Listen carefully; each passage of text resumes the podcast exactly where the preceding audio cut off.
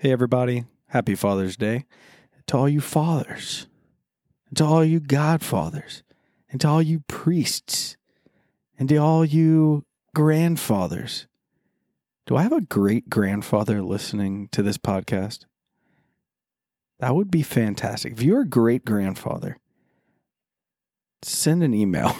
if you use email, let's be real. If you're a great grandfather, you're probably not listening on iTunes. So, uh, but today, uh, for Coffee Talk, we have something cool for you. Uh, it's Father's Day and the Trinity Sunday. And so I preached, my, my homily this week was about uh, the first person of the Trinity, uh, the Father, and fatherhood in general. So uh, hopefully you like it. we have a couple of cool upcoming episodes. As you've heard on the podcast, uh, me and Grace Kraus and my friend John Bim, our friend John Bim, we're uh, on a West Coast adventure. We're going to have an update or a recap of that, all of our uh, cool experiences, people we met, funny stories. It was crazy. Uh, you'll get that. And also, recently I saw Jennifer Miller, Dr. Jennifer Miller, who is a professor at Notre Dame Seminary, and she wants to do an episode on gender theory. She's on a sabbatical right now and doing research on cultural understandings, different cultures' understandings of gender and the relationship between man and woman. It's super important right now in our world that's so confused. But this is about fatherhood. God bless. Enjoy. P.S. Dad, I'm sorry I told everyone you were bald. Enjoy.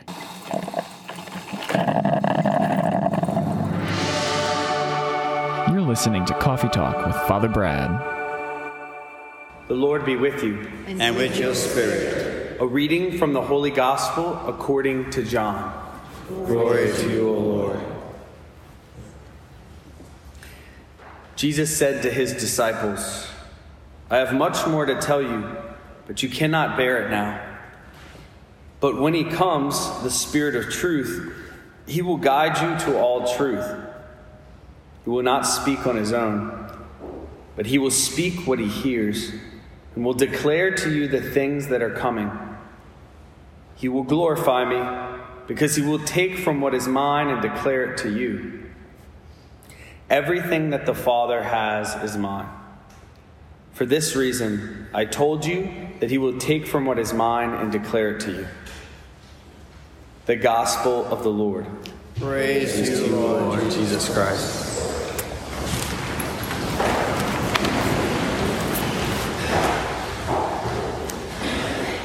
When I became a father, this was my first Mass to celebrate. As a priest, as a deacon, it was also my first homily to preach, which uh, our deacon candidate knows is a tough job. Trinity is a, is a hard mystery. It's Trinity Sunday.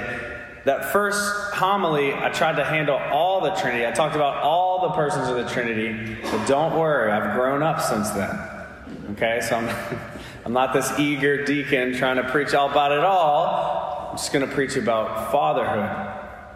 Because last week we talked about the Holy Spirit, Pentecost. Easter season is all about Jesus' resurrection. So let's talk about the Father this Father's Day weekend. First, I want to bring up something uh, someone presented to me, uh, Scott Hahn, in fact an example he brought up. He says that even the Our Father itself, the prayer, is a scandalous prayer. What do I mean by scandalous? We think of scandalous as causing uh, a stumbling block to someone's faith, or or maybe as you know when they hear of it, they go, "Ooh," and there's gossip around it. The scandal of, of calling God our Father is that up until Christianity, up until Jesus gave us that prayer, told the apostles, This is how I want you to pray. I want you to call God your Father. Up until that, no people would think of the divine as that close to us. It's familial. Because if you're someone's son or daughter, if, if you have a father, that relationship you relationship gives you the right to their name. Right? You're part of that name right? To their property, right? To their privileges. In a crazy way, being an equal in dignity with that Father. And we're saying this about our relationship with God, which should blow our mind, but we just know the Our Father too well. We learned it since we were little, so it just doesn't affect us anymore. But the scandal of the Our Father is that we actually are close to God, even though He's far away. We hear in the psalm, When I behold your heavens, the work of your fingers, the moon and the stars which you set in place. This is David. Remember, David wrote the Psalms. He walks outside, he looks at the sky. They didn't have light pollution back then. It's dark. There's no street lamps, there's no cities.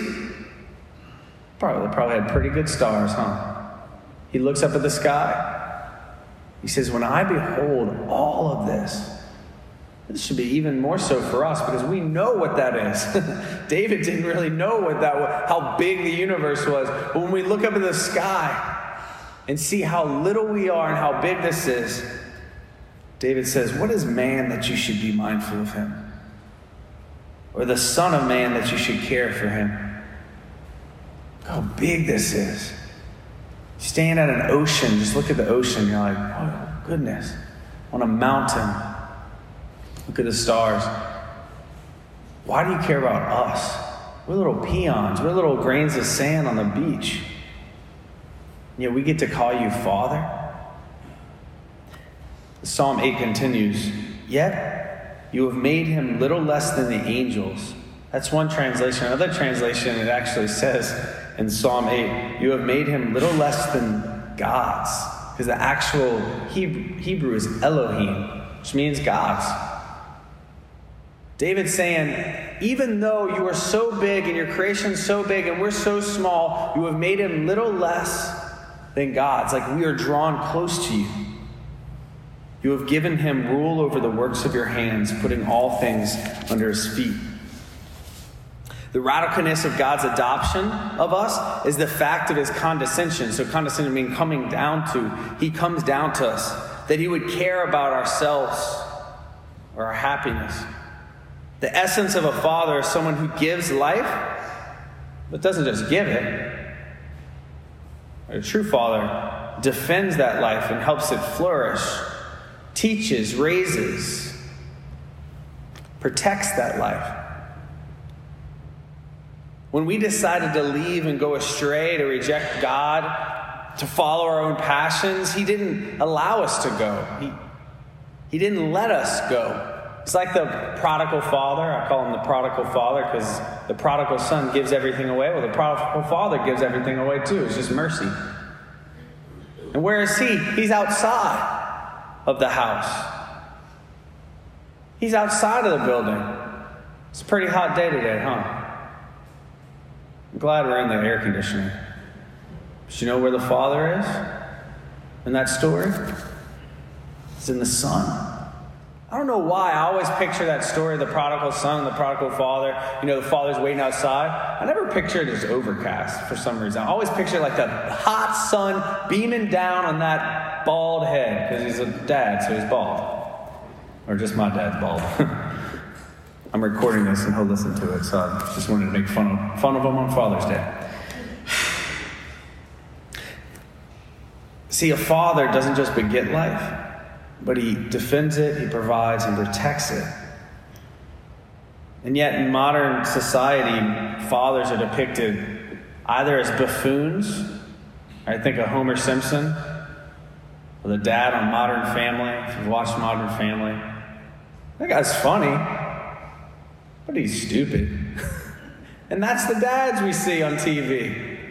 Or the opposite end, right? The other extreme, which is like, let's say, depicted in a movie. Uh, what was that movie called? Liam Neeson, Taken. I want to like the movie. But at the end of the day, I don't think it, it, it expresses the fullness of what a father is because all that movie is is vengeance, right? And physical protection. But being a father is more than that. You can't just have the extremes of like a buffoon or the dude who's just going to track someone down and has got special skills and is going to like kill 40 bad guys to get his daughter back. It's easy to get caught up in the romance of a story like that. the physical valor and even violence of it. But the reality is that most fathers will never have to do that kind of thing. No matter how many times, like when my sister goes to Europe, my dad always tells my sister, he goes, he goes, you better be careful because I don't want to go Liam Neeson on somebody. I'm like, Dad, you're not going to have to do that, you know? No matter how many times dads will think that, you're probably not going to have to do that. Fathers will never, most fathers' battles are fought on the battlefield of virtue and prayer. That battlefield. Sure, most people would jump in front of a bullet for their children, most dads. But are they willing to do what's necessary to act virtuously? Let's just say in a car, in, in traffic. And their kids are little and they're growing up and they're learning how to treat people and how to respect people. That's a, that's a more difficult in some ways. Many men have fun taking pictures with their uh, shotguns next to their their daughter's, you know, prom dates. Have you ever seen this? Like the prom date comes over, and so the dad's got like, I'm gonna take a picture with the shotgun and put it on Facebook. Gets a lot of likes. But how many will lead their daughters in prayer throughout their entire life, negating their need for the shotgun in the first place? You don't need that shotgun if you just love your daughter where she knows that she's loved. The work we do as fathers in prayer and virtue and attention with our families and kids is greater than any act of physical valor we can ever perform. So all we have is the Homer Simpsons or the, the Liam Neesons. We need, we need Atticus Finches. Hope you get the reference. We need fathers who will step into the breach and show by example their virtue, protect their family. But the enemy is not an army of flesh and blood, it's a culture that is calling out for us to participate in. The battle is won when we refuse to participate in that culture of death. Thanks, Dad, for letting me use you as a random trope in my homilies. Okay, it's time to go around the world. Not uh, too much interesting in our stats on who's listening, except for the fact there's a lot more California people, which is understandable because of the pilgrimage. Um, but I hope they're just randos that we met at the pubs we went to. That'd be cool, but it's probably just our friends. Uh, moving on to Patreon. I am happy to announce that we do have a new patron. It is a logger so only one dollar, which is really great. Actually, I I appreciate one dollar patrons, logger patrons, um, because if every single listener out there, if you are listening and you're hearing about this, you can just get one dollar a month. You'll barely even see it. But if all y'all do it, then uh, I can I will be able to um, pay our co-hosts when they come on. So Jordan and Grace. Uh, right now we're at forty-one dollars. Uh, the goal is sixty dollars. If we get to sixty dollars, then we'll meet our next goal, which will mean we get to pay our hosts when they host, guest hosts. I do it for free because I'm a priest, and little old ladies buy me dinner all the time. So it doesn't happen for everyone. You can hate me about it, but what up, suckers? Okay, so 41 bucks. Uh, our new patron is Justine Sari. Justine Sari. And guess what? First international patron. She is in Paris. And Now, okay, she's from Vacherie originally, whatever. Um, but the Saris are in uh, Paris. Uh, how long have you been living there, Justine? I can't remember, but yeah, glad to have you. Um, and she's the first one who listens every morning because I think like the sun, yeah, yeah, yeah, they're ahead of us. So because it starts in Australia, actually, maybe the Australians, but I can't really know. Um, but I think she, Justine, is always the first one listening with her coffee before all you weirdos wake up. So if you want to join her, go to www.patreon.com backslash quizzical papist.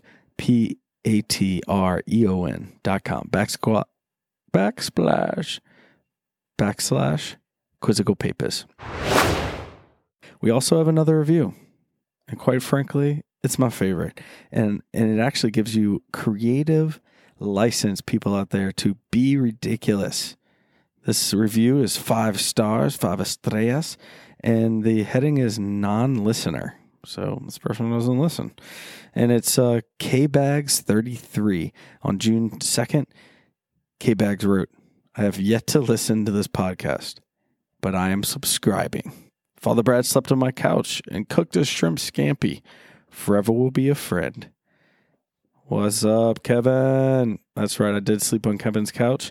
And uh, thanks for the little shout out. I think he wrote it right when I was there laying there. I did cook a fantastic shrimp scampi for Kevin and his wife, Erin.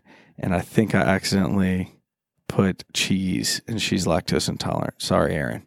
But um, yeah, we need some more reviews. So do whatever. Talk about me cooking you shrimp scampi. Maybe eh, say I cooked you something and then I'll come do it so you know, I don't make a liar out of you.